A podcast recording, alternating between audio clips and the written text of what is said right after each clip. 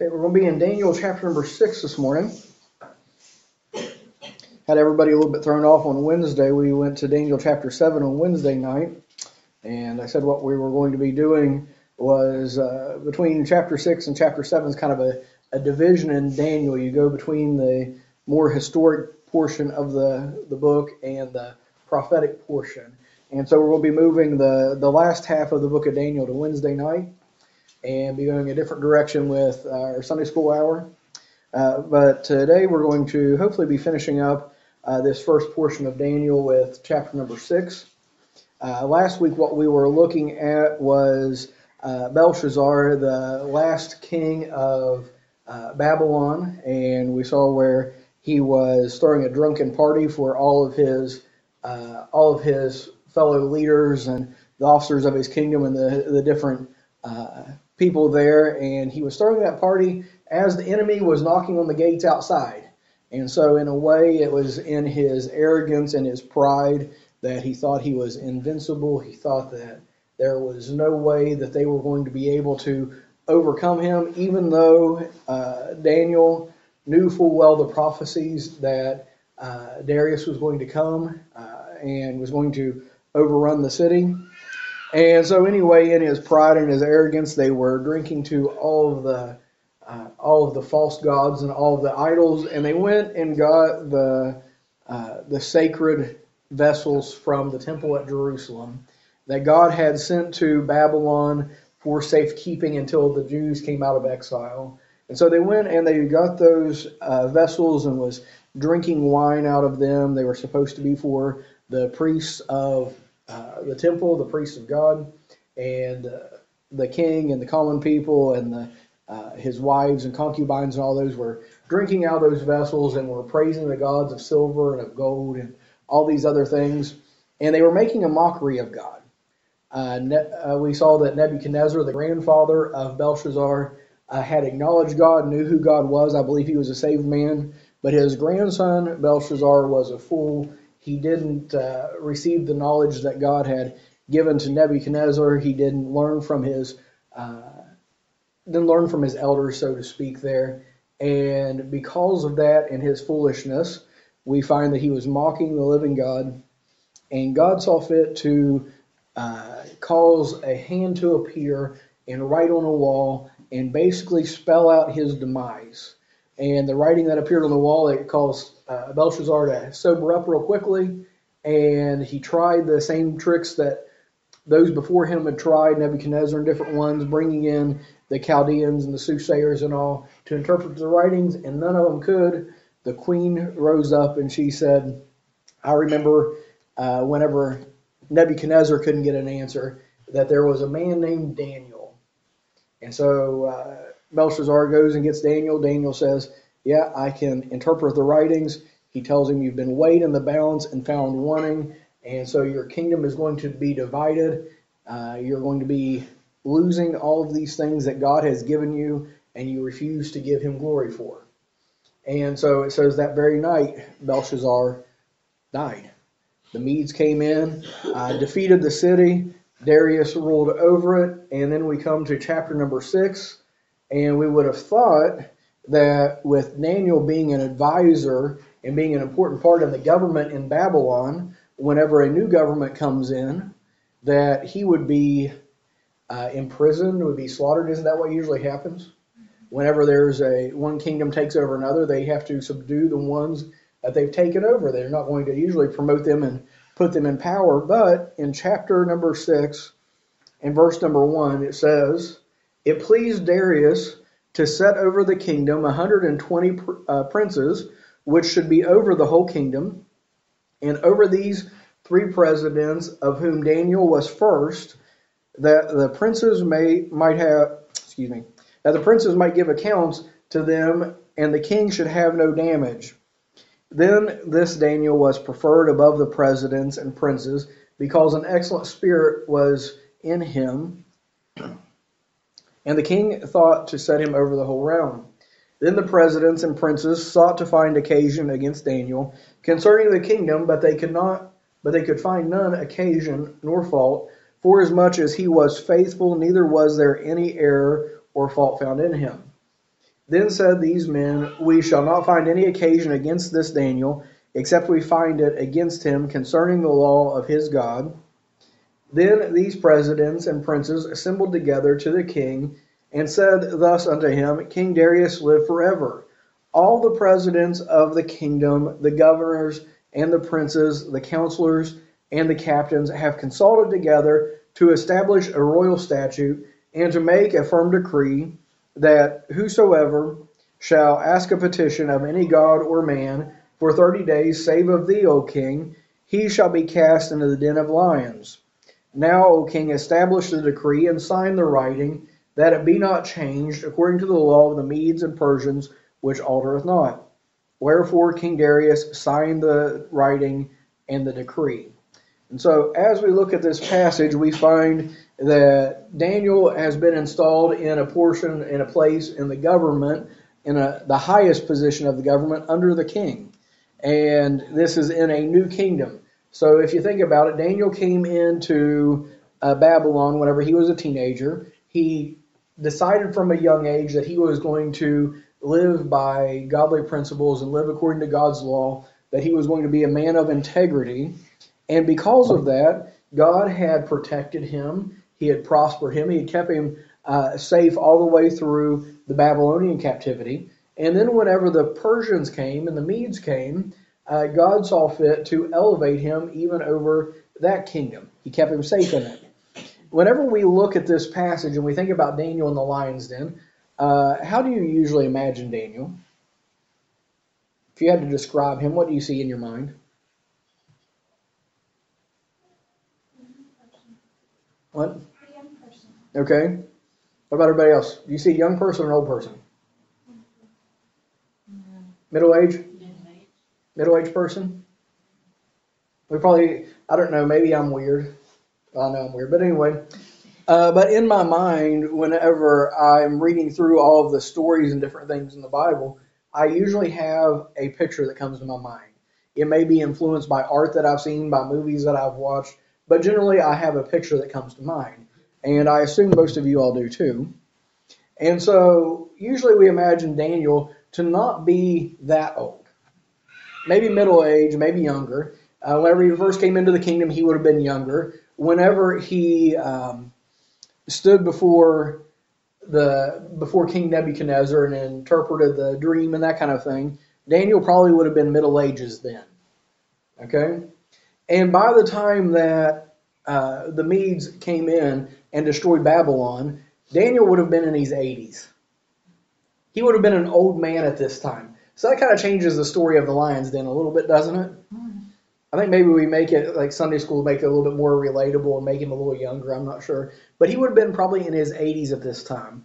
Uh, Daniel would have lived a good long life. He would have given much, uh, much counsel, much advice, uh, shaped the direction of kingdoms and whatnot. He would have been probably ignored quite a bit because he was advising pagan kings, which would uh, kind of discredit some of uh, the things that he would advise. And so by this time, he would have probably been ready to retire. He would have been ready to just to go somewhere and kind of pull away from all of the responsibilities and all of the things going on in leading a kingdom and just go back and uh, spend his time in his studies and in serving the Lord and uh, just enjoy retirement. Okay? But we see that he keeps getting kind of thrust onto the scene here. Uh, that was the case with Belshazzar. He would have been an old man whenever he came before Belshazzar. Uh, that's one of the reasons why Belshazzar probably didn't know him. Because he had kind of went into a semi-retired state, and Belshazzar was a, a foolish king also. He didn't really probably seek after godly leadership or godly advisors. But Daniel would have been kind of uh, trying to pull away just a little bit. But he comes to Darius, and it says that whenever Darius took over the kingdom, that he decided to insulate himself a little bit. Although he was a king, he wanted to have a lot of cushion between him and the problems. He wanted a lot of advisors and a lot of uh, uh, authorities between him and all of the problems that he was going to be dealing with. Whenever we think of kings, we think of absolute power, absolute monarchies, right? They come in and what they say goes. They rule on everything, right? But Darius, this is actually a wise thing he did. He said, the kingdom is way too big, the empire is way too big, so I'm going to divide this up. I'm going to have 120 princes that is going to be over all of the provinces. They're going to answer to these three presidents. Those presidents, the leader of them is going to be Daniel, and then Daniel is going to come and answer to me, and I can just enjoy being the king, and I'll let them rule the nation. That was pretty smart for the most part, wasn't it? And so I think that's a good idea, delegating leadership, having that kind of thing going on. But I want to bring the attention back here to Daniel. So Daniel was an old man. He had gotten where he was at by living a godly life. Uh, in the world we live in today, it's not thought that a person who lives by principles, who lives a godly life, who puts God first, is going to succeed. Isn't that what the world would teach us? That you have to lie and cheat to get ahead, you have to make things happen, that you can't live by uh, godly principles and honesty and integrity and get by. But Daniel is a very good example that that is a lie. If there was anywhere that this would not work, it would have been in Babylon and in Persia.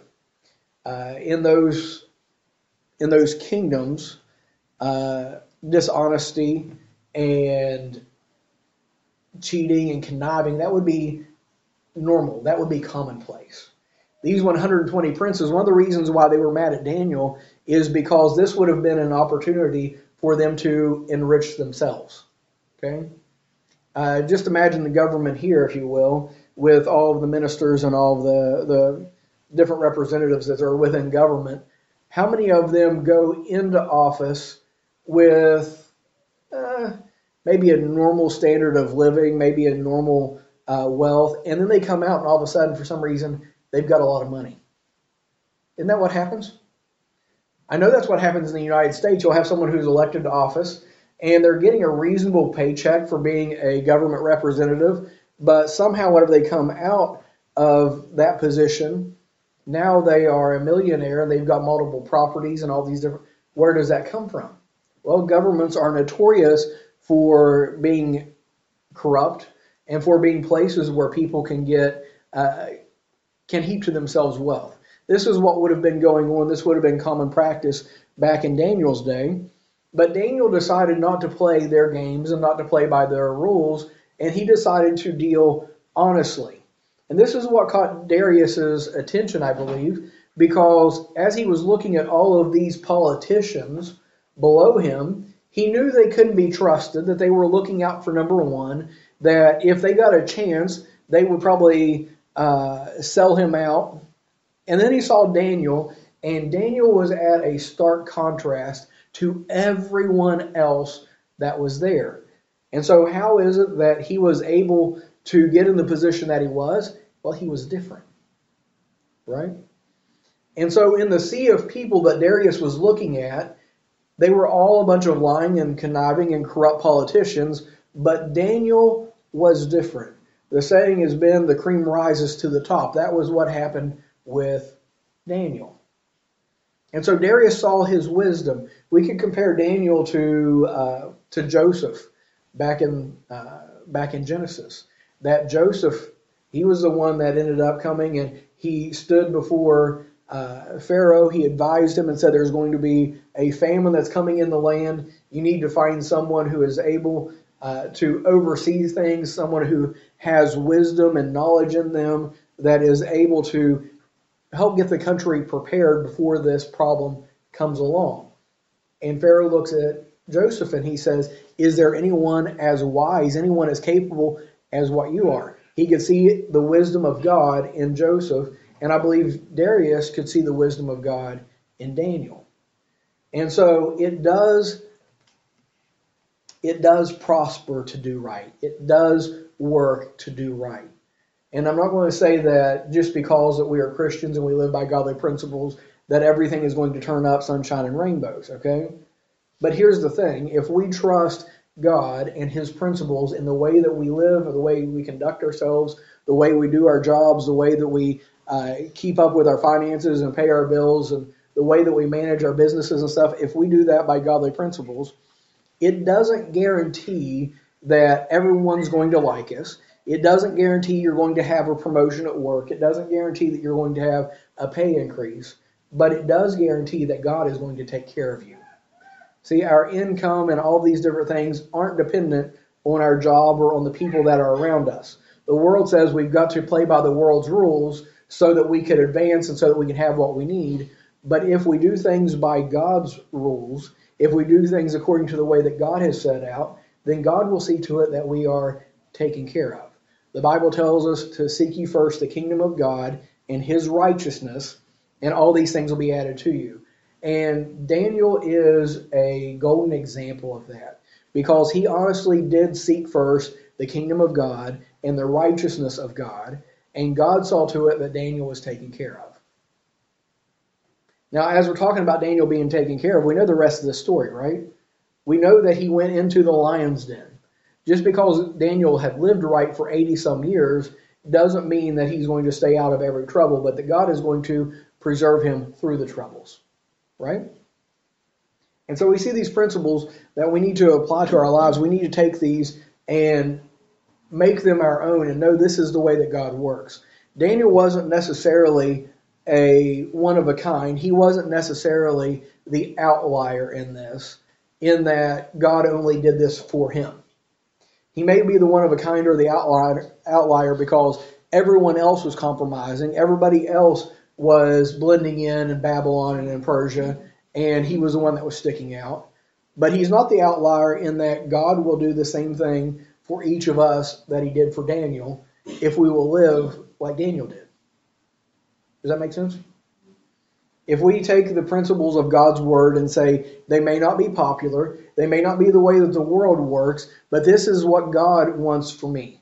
This is what Christ would do. This is how he desires me to live, the principles he wants me to live by. So I'm going to live by them, even if it makes me strange, even if it makes me stick out a little bit, even if it's not the way that things are normally done. I'm going to live by these principles, and God will see to it that I'm taken care of. Okay? And so, anyway, we better continue on if we're going to cover this chapter today. Um, and so, he arose to the position of being the head over the three presidents. He was second in command over the entire country. It says that um, in verse number two that the king should, or no, not verse number two, verse number three, the king thought to set him over the whole realm. And so the idea was that he was going to promote Daniel to being his vice regent, his co leader. Remember last week we were talking about Belshazzar uh, saying that Daniel would be the third in command in in Babylon because Belshazzar was co-regent with his dad uh, Nabonidus, and so this King Darius was going to bring Daniel up to that position of being co-ruler, co-regent with him. And imagine all of the other people in Darius's kingdom, many of them would have been Medes and Persians, seeing a Jew, an outsider, an old man, being promoted to this position over all the kingdom above all of them. And not just that he was an outsider and a Jew and an old man, but one that operated by different principles, one that wouldn't let them get by with their crookedness and with all of the corruption that was going on, one that kept a firm handle on the way things that were going, so that King Darius, it says there in verse number two, should have no damage. And so they're looking at this and they say, as long as Daniel's in charge, we can't line our nests. As long as Daniel's in charge, we're not free to run this country the way that we want it to be run. Daniel is in the way. He's got different ideas, he's got different customs. He doesn't do things the way that we think they should be done. We need to get rid of Daniel. And so, even though God is prospering him and he has chosen to take a stand and dwell by principles, just like we've seen in times past with Shadrach, Meshach, and Abednego, and different times we find that there's going to be people who aren't going to like it. We're going to make enemies. It doesn't matter how good of a person you are, there are going to be people who don't like you. Think about Jesus, right? Jesus went about doing good. He healed the lame. He caused the blind to see. He fed multitudes. He preached messages such as the, the Sermon on the Mount. He gave us uh, principles such as Uh, the golden rule, we all know what it is, right? Do unto others as you would have them do unto you. This is the Jesus that they hated so bad that they crucified him. They despised him because he was good, and this is what happened to Daniel. And so, anyway, in verse 4 it says, The presidents and princes sought to find occasion against Daniel. Daniel had a lifetime of history and of records. They were combing through and seeing how he functioned in Babylon, seeing all the things that he had done and the decisions that he had made and the way that he lived his life. They probably went down to uh, the record houses there in Babylon and said, Did he pay his taxes? Was there ever even a parking ticket against it? I know they didn't have cars. But they were combing through all of his history and saying, Can we find any dirt on him? Isn't that what they still do with politicians? I will say this if a Christian ever run, wants to run for a political office, they better make sure they have a squeaky clean record. Because if you don't, they will find any skeletons in your closet. Uh, if you follow American politics over the past several elections, it's been especially bad. And so they're going back and finding things that people did in high school. These guys are like in their 60s and 70s now. They're saying, was there even a disciplinary action against them while they were in school? I'm like, wait a minute. That's a bit ridiculous, right? Is there any accusations that's ever been brought against them? There was the one guy that a woman made accusation, accusations against him about uh, something that had happened at a party during college. And we're talking about a man who's got grown children now, but they're bringing this up, trying to bring dirt against. This is what they were doing to Daniel. And it says they combed through everything. They looked at everything that about his life. They followed him around. They noticed his routines, his day to day activities. They combed through all of his records. And it says that they could find nothing.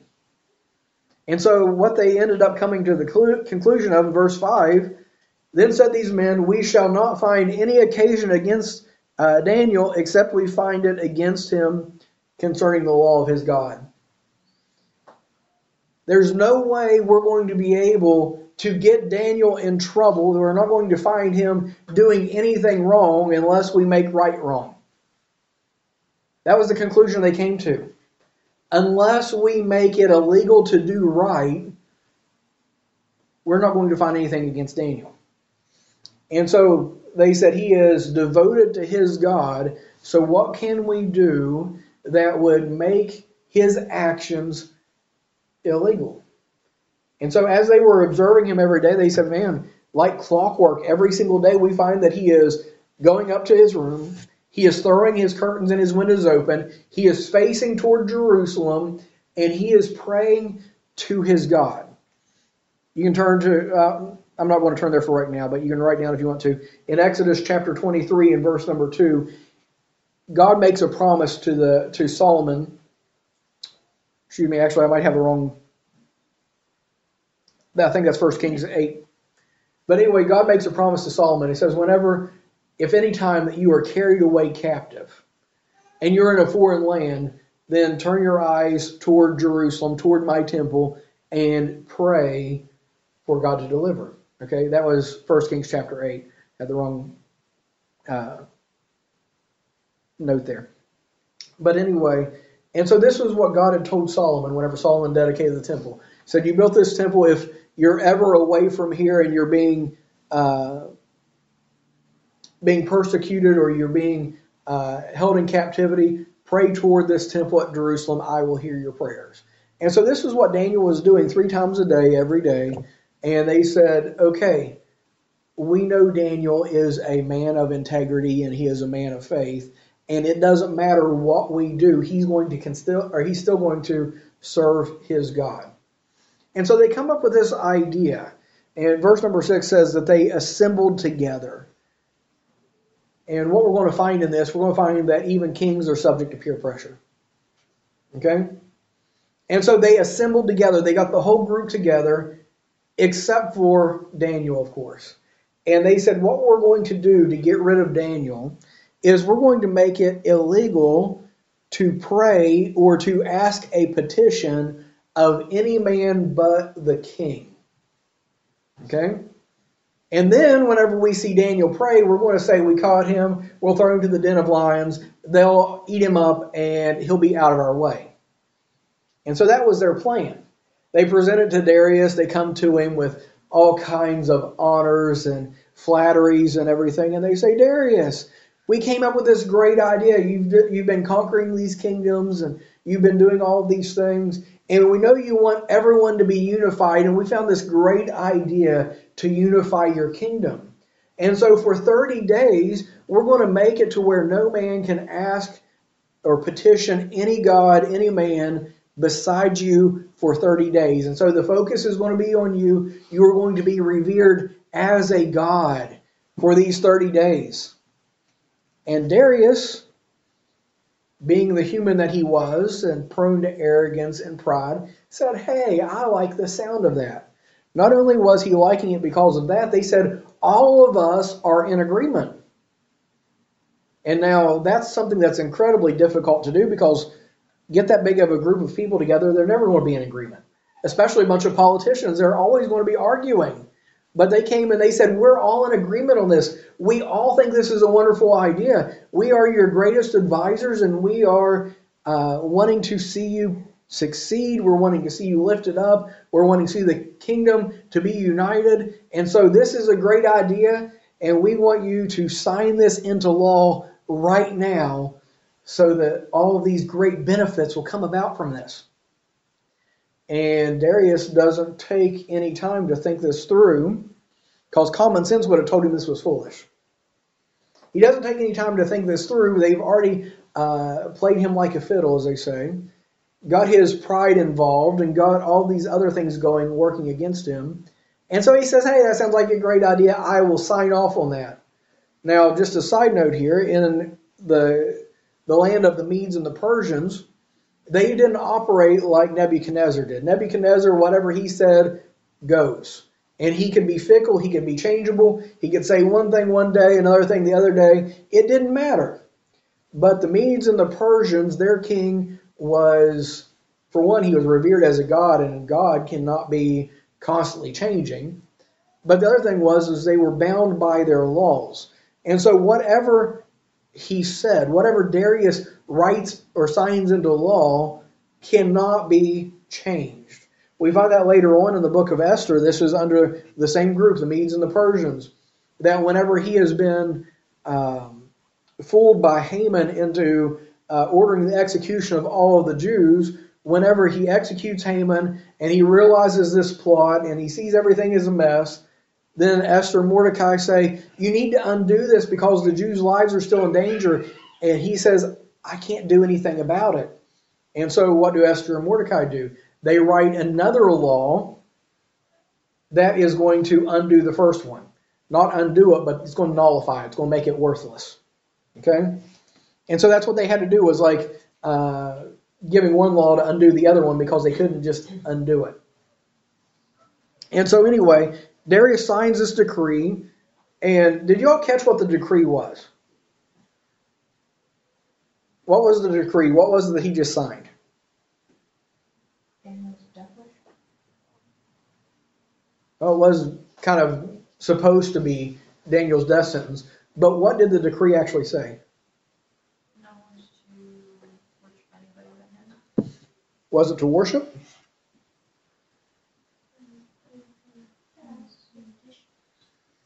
Yeah. Whosoever shall ask a petition of any god or man for 30 days. If anyone should ask a petition of any god or man for 30 days, can you see anywhere where there's a problem with that? How often do you ask for things? If you carry this out to its logical end, that would mean that a child couldn't even ask something of their own father, right? To ask a petition, you want something from that person. How many times a day do you ask a petition of someone?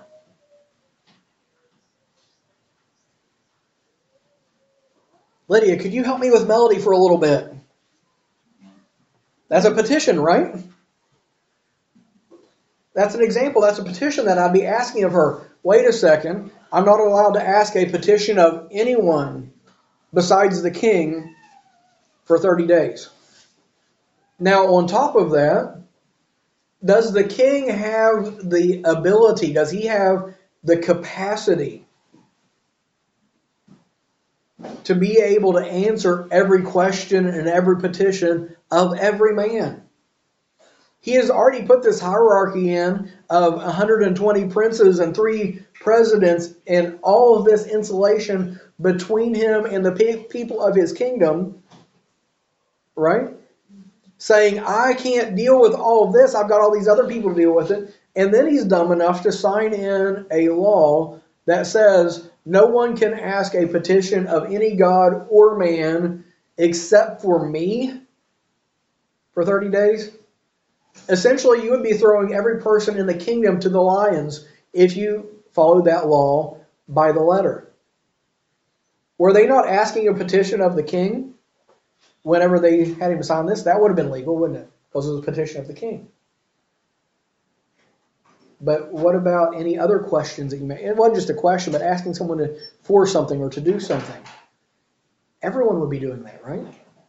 You couldn't even go to the shops because you couldn't ask for help.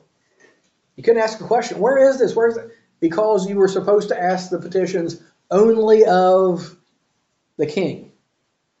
The reason I'm kind of stressing this is just a brief view of this law, just a little bit of thought and rationality in this. The king should have seen that this was stupid. Right? Y'all get that? The king should have seen that this was stupid. But he was blinded. What was it that blinded him? His pride blinded him. Not just his pride, but also, and this is something that played into his pride, also the pressure of all these people. The crowds are coming in, they're praising me, they're all unified. They all think this is good, so I'm going to go along with it. And that's dangerous, isn't it? I've talked about this before, but it's not just kids that are subject to peer pressure. It's not just kids that's subject to peer pressure, adults are as well, and even a king is subject to peer pressure. And so, a lot of times, as we're reading through Daniel and as we're looking at these chapters, we are relating ourselves to Daniel, right? Am I the only one guilty of this? I'm looking at this and I'm learning from Daniel. But we also need to learn from Darius. We don't like to put ourselves in his position, do we? The foolish king. But are we not prone to make the same mistakes that Darius did? Whenever people come to us and they have these great ideas that may puff up our pride a little bit, they may play into our hopes and to our desires. They may encourage us to do things that aren't smart, that aren't quite right, that if we would sit down and think about it for just a little bit, we would realize it wasn't a good idea. But because of the people who are coming, the way that things are presented, the way we're being manipulated, we give into it, right? It goes back to the, the old adage, the old cliche that every parent has told their children if everyone jumped off a bridge, would you do it too? Depends on how high the bridge is, right? If they jumped off a building, would you jump off too? That was a short one, right? But this is the thing: is that they came to Darius and they said everyone's in agreement on this, and you need to get on board with it too. And Darius said, "Okay, I'll go along," and he did it to his own harm, to his own hurt. You notice the lie that they told in verse number seven? All the presidents of the kingdom, the governors and the princes, the counselors, and the captains have consulted together to establish a royal statute. That word all means all, right? You think they consulted with Daniel? No, they intentionally left him out of this, didn't they? And considering that he was the greatest of his advisors, the most trusted of his advisors, it would have only been smart had Darius said, Hold on for a second. I need an opinion of a godly and a trustworthy counselor before I make this decision. This seems to be a rather big thing. I need somebody else's opinion on this matter. Let me check with Daniel first. No, he didn't do that. He listened to the crowds. Whenever we look at uh, Rehoboam, the son of Solomon, you remember him?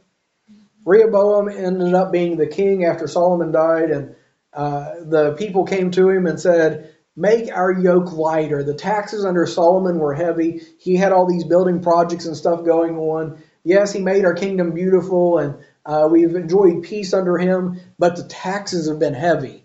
Would you just lighten our load a little bit? Will you just roll back the taxes just a little bit?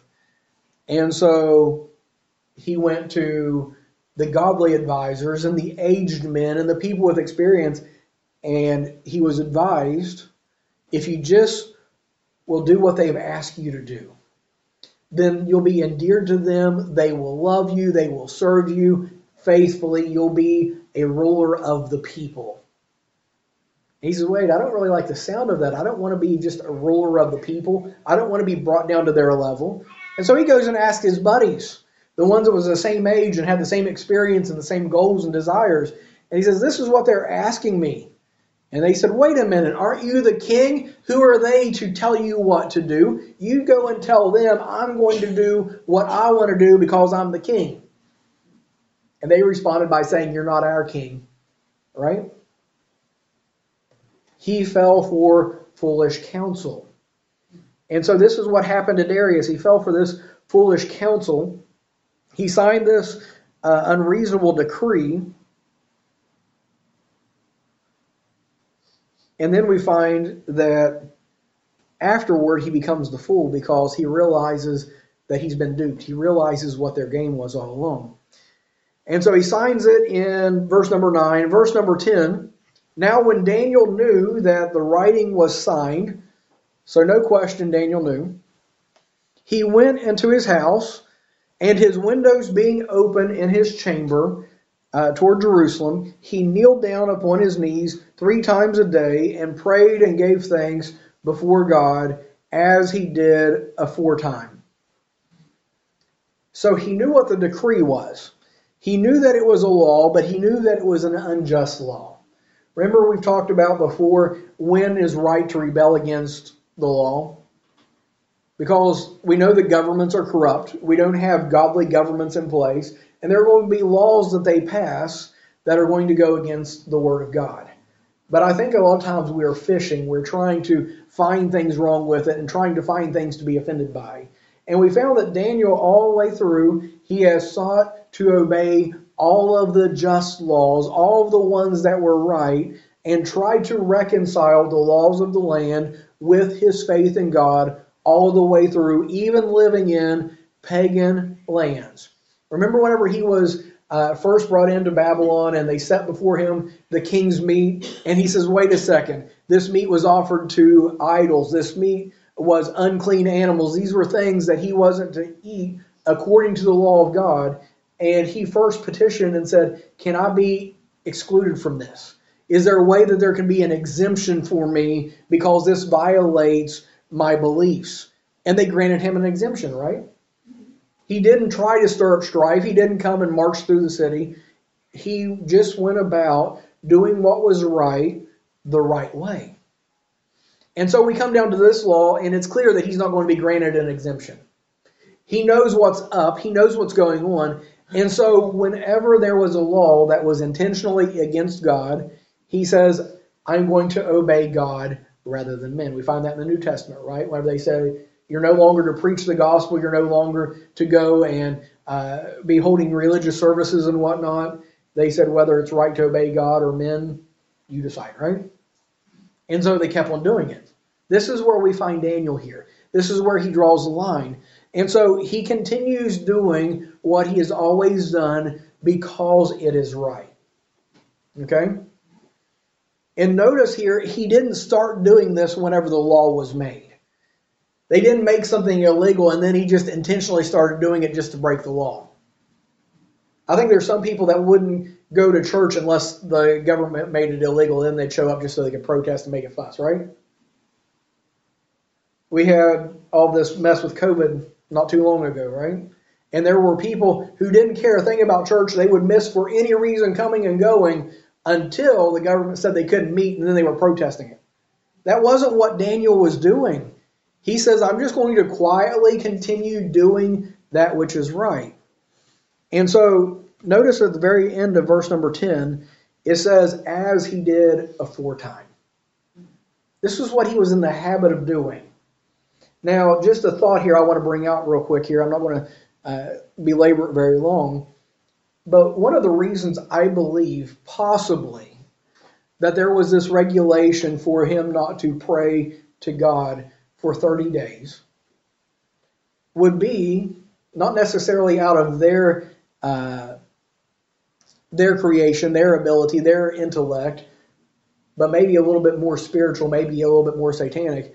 And what I mean by this is that Daniel was in a habit, a good habit. Okay?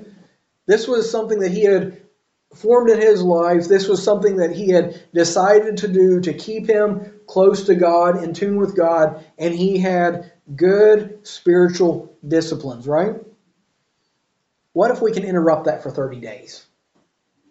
What happens to you spiritually if the world or if the devil can keep you away from good spiritual disciplines for 30 days? What if your schedule can be uh, uprooted for 30 days? What happens to your spiritual disciplines? They can be undone, right? There is a thought out there that habits are made and broken in 30 days. You ever heard that? Habits are made or broken in 30 days. If you want to set a good habit in place, do it for 30 days. Bible reading, daily prayer, determine for 30 days, I'm going to do this. And then after 30 days, you continue doing it and continue doing it. Habits are formed or broken in 30 days. Likewise, if you have a bad habit you want to break, if you can faithfully for 30 days stay away from that bad habit, you have a good chance that you're going to continue staying away from it. Now, this isn't a rule written in stone or anything, but it is a good principle to go by. And so I believe part of it may have just been to get people, especially Daniel, out of good, godly habits. But Daniel determined, he purposed in his heart, I'm going to continue doing the things that I've always done because they are important to my spiritual walk, my spiritual health. This is one thing I believe the devil will try his best to do everything he can to keep you from doing things that are good for your walk with God. Have you ever noticed that a lot of times the day can be completely quiet until you try to sit down with your Bible or you try to spend some time in prayer, and then all of a sudden the phone's ringing, uh, people are knocking at the door, the kids are fussing, there's all kinds of stuff. Whenever you decide to spend some time with God, everything will start going wrong because the devil does not want you forming those good habits and cultivating spiritual health. Okay? So that was just a side note here about this whole idea of this 30 days. And so Daniel continued doing what he had always done.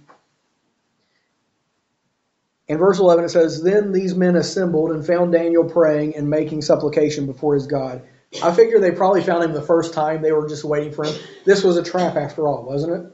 So this is like day number one and they're going to go to the king and say, the, the ink isn't even dry on this law, and Daniel has already broken it.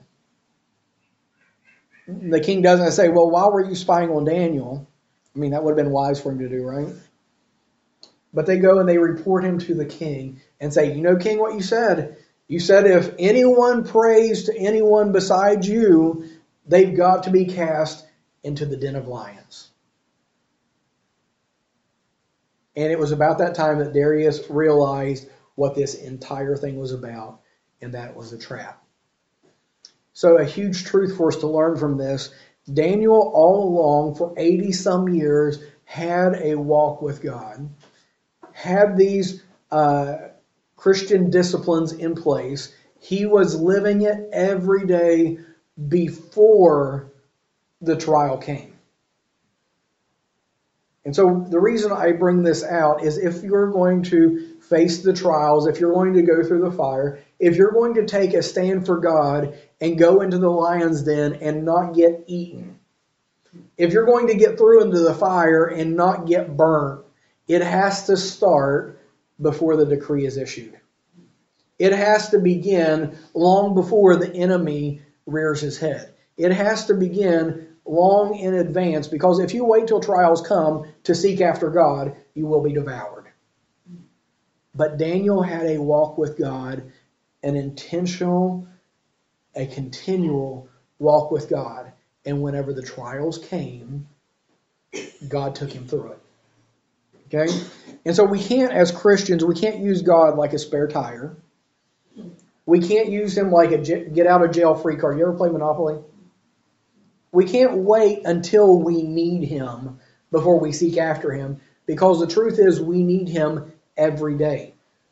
We find that the Bible tells us without him we can do nothing. And so Daniel was constantly walking with him, constantly dependent upon him. And so whenever he went through his life and he looked back over his 80 some years, he says, God has been with me every step of the way. He'll be with me in the lion's den. So I can keep on praying. And even if they throw me to the lion's den, God's got it under control. And so, anyway, they come to the king and they say, Hast thou not signed a decree? They knew the answer, right? Didn't you sign a decree that said if anyone prayed to anyone besides you, they'd get cast into the lion's den? And the king answered and said, The thing is true, according to the law of the Medes and Persians, which altereth not. He says, I signed it and I can't go back on it, I can't change it. Then answered they and said before the king that Daniel, which is of the children of the captivity of Judah. They specifically bring out his nationality. By the way, anti Semitism is not a new thing. That's been around as long as there's been a Semite, right? As long as there's been a Jew. That Daniel, which is of the children of the captivity of Judah, remember, he was their boss. He was the one that was over them. They have no respect for him. He regardeth not thee, O king, nor the decree which thou hast signed, but maketh his petition three times a day. Look at how he's flaunting your laws. Look at how he has no respect for you. Look at the things that Daniel's doing. Then the king, when he heard these words, was sore displeased with himself. He wasn't displeased with Daniel, he was displeased with himself. He said, I have been foolish. I've been stupid. So he was sore displeased with himself, and he set his heart on Daniel to deliver him and he labored till the going down of the sun to deliver him. So he tried everything that he could. He went through every law. He combed through looking for loopholes, and he could find none, all the way to the going down of the sun. And then, just for the sake of time, his advisors, he, these counselors, these ones who had fooled him, came to him and said, O king, you're not keeping the law that you've written. The law says Daniel needs to be threw into the lion's den the same day, and I see the sun going down over there. And the king relents and he says, I have no choice, my hands are tied. How good how much good would it be to be a king in those circumstances? Wouldn't much of a king, would it? Said, My hands are tied, and so he gets Daniel. He's probably apologizing to him the whole time. I've been tricked. These guys have done this to me. I don't want to throw you in. You've been my best advisor, but I'm stuck. You've broken the law. Why couldn't you have just closed your curtains? Why couldn't you have just let it go for 30 days? Why couldn't you just have done something different? Because now I'm stuck. Now, he may not have said that, but you know how people are, right? It was Daniel's fault because Darius did something stupid. Daniel could have said, Well, Darius, why didn't you consult with me? Why did you listen to these bunch of idiots? But I don't believe Daniel did that. I think he's a little bit more godly than that. And so, anyway, we find that Darius says in verse number um, 16 Now the king spake and said unto Daniel, Thy God, whom thou servest continually, he will deliver thee. Ever the optimist, right? I've done something stupid. You're getting ready to pay the price. Surely your God's going to deliver you. And so that makes him really sound like he's pretty confident in Daniel's God, right? But then what is his response afterward? Daniel goes into the lions, then they roll the stone over the hole there. He refuses to be comforted. He refuses to sleep. He refuses instruments of music. He refuses food. He spends the night fasting and grieving, maybe even attempting to pray. I don't know. Hoping that something happens to Daniel, something good happens to Daniel.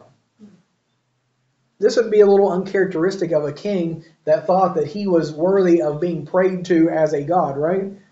Spending the night fasting and mourning and whatnot. Verse 18 the, the king went to his palace and passed the night fasting. Neither were instruments of music brought before him, and his sleep went from him. And so, this one who has done Daniel wrong is now troubled because of it. Do you think that God Whenever he says, Vengeance is mine, I will repay, do you not think that God is able to trouble your enemies? That he is able to work in their minds and their hearts? That he is much better suited, much better equipped to handle them than what we are? And I believe that Daniel, while he was in the lion's den, he probably had the best sleep that he'd had in a while. He probably cuddled up to next to one of those things. It put its paw around him and he pulled its its fur up around him. And He's probably there, and the thing was purring in his ear, and he just slept through the night. Now, that's not in the Bible. I'm just putting that in there. Probably the best sleep he'd ever had, but Darius couldn't sleep. And so, verse 19 Then the king arose very early in the morning and went in haste to the den of lions. And when he came to the you got to give him credit, at least he tried. He was thinking, okay, Daniel is gone. There's probably not even a bone left of him, but I'm at least going to go and see. I've got to I've got to see this thing through. Then the king rose very early in the morning, went in haste to the lion's den. And when he came to the den, he cried with a lamentable voice unto Daniel. And the king spake and said to Daniel, O Daniel, servant of the living God, is thy God, whom thou servest continually, able to deliver thee from the lions? Now, there's a big change between verse 16 and verse 20, isn't there? He will deliver you. Is God able? Right? Is thy God whom thou servest continually able to deliver thee from the lions? And then he's probably just not expecting anything. And Daniel wakes up, stretches himself, pets his kitty. Verse 21 Then said Daniel unto the king, O king, live forever. Now that would have been a surprise, wouldn't it? and he is quick to give God praise. He says, My God has sent his angel and has shut the lions' mouths, that they have not hurt me, for as much as before him innocency was found in me, and also before thee, O king, have I done no hurt. Then was the king exceedingly glad for him, and commanded that they should take Daniel up out of the den. So Daniel was taken up out of the den, and no manner of hurt was found on him, because he believed his God. And so Daniel gives God the glory, and he says, The reason why I was not hurt. Did you catch what the reason was? He gives three things. He says, I have done you no wrong, I've not sinned against my God, and because he believed in his God. He says, My faith and my obedience to God caused God to see me through this. So, do you want to know how to get through the trials? how to go through the lion's den without getting eaten. Live a life of obedience to God, following His word and following His way, and trust Him no matter what comes along. And if you do that, God's going to take care of you.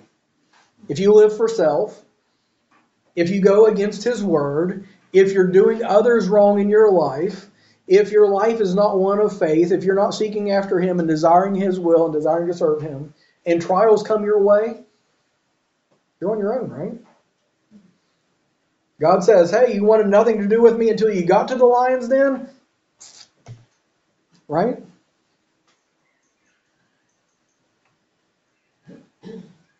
And so, anyway, he says, I believed my God, I have done thee no hurt, and innocency was found in me. So I have not been harmed.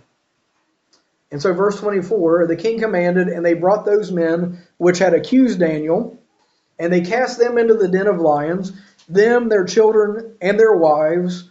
And the lions had mastery of them, and brake all their bones in pieces, or ever they came at the bottom of the den. Some have said the reason why the lions didn't eat Daniel was because they weren't hungry. It's not what verse 24 says.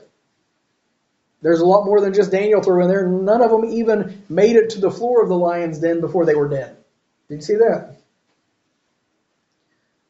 But not only that, all these ones that were seeking Daniel's destruction, God saw to it that they got their just deserts. Once again, God says, Vengeance is mine, I will repay, saith the Lord. Leave it up to God. Let Him take care of your enemies. Another thing on this, whenever we stand against God, whenever we do things contrary to His word, it doesn't just affect us. Notice that even their wives and children were cast into the lion's den. No man lives unto himself, no man dies unto himself. Uh, we find that our sins do affect others around us, and theirs did. So the final thing here, I'm out of time, but we see the decree of Darius here, starting verse number 25. The king Darius wrote unto all people, nations, and languages that dwell in all the earth, Peace be multiplied unto you. I make a decree that in every dominion of my kingdom men tremble and fear before the God of Daniel, for he is the living God, excuse me, and steadfast forever, and his kingdom that which shall not be destroyed, and his dominion shall even uh, shall be even unto the end. He delivereth and rescueth, he worketh signs and wonders in heaven and in earth. Who hath delivered Daniel from the power of the lions? So this Daniel prospered in the reign of Darius and in the reign of Cyrus the Persian. And so we find at the end of this a pagan giving God the glory. Why did God call Abraham and the children of Abraham the nation of Israel? Why did he choose them? Why did he call them?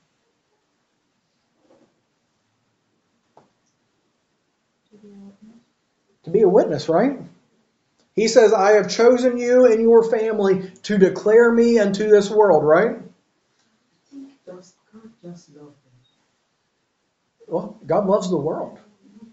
But God chose Abraham and his descendants first and foremost to have a lineage to bring Jesus Christ to this earth, but also to proclaim God and his goodness to the entire earth.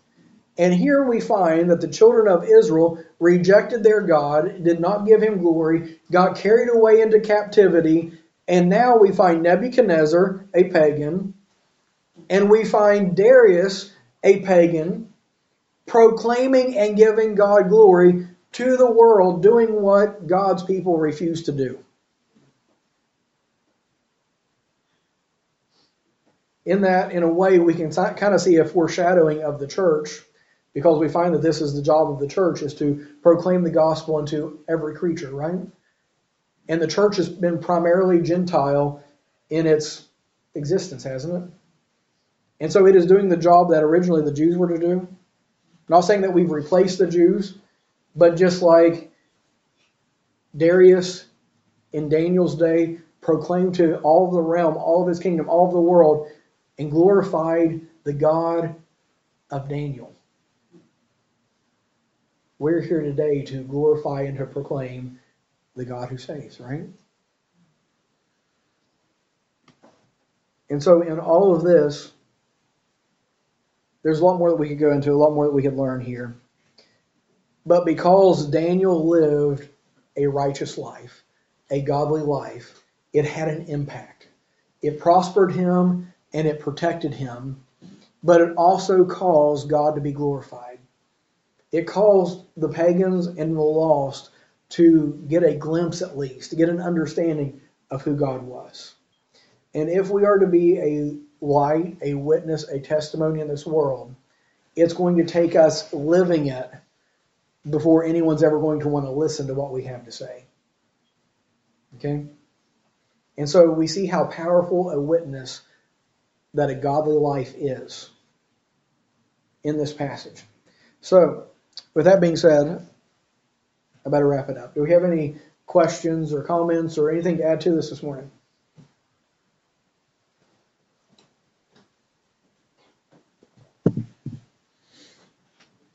As I said earlier, we're going to be Lord willing, we'll be jumping to something else next week for this service. Uh, and then on Wednesday nights, we're going to be looking at the prophetic section of the book of Daniel. And uh, we started that last Wednesday. And so, anyway, that's where we're going from here. And if there's no other questions, we'll go ahead and we'll uh, go, Lord, in prayer, take a short break, and jump back in our second service. Dear Lord, we come to you today. Thank you for your blessings, and we thank you for all that you do for us, Lord. We just thank you so much, Lord, for these uh, examples and these principles we find in your word. Thank you, Lord, for men like Daniel that show the power and uh, all of living a godly life, the effects of it all. And Lord, that encourages us that uh, we really can uh, we really can prosper. We really can get by with your principles and with doing things your way. Lord, we just thank you for being so good. We ask you just be with the rest of our service. And Lord, uh, thank you for, for just everything you do. In Jesus' name I pray. Amen.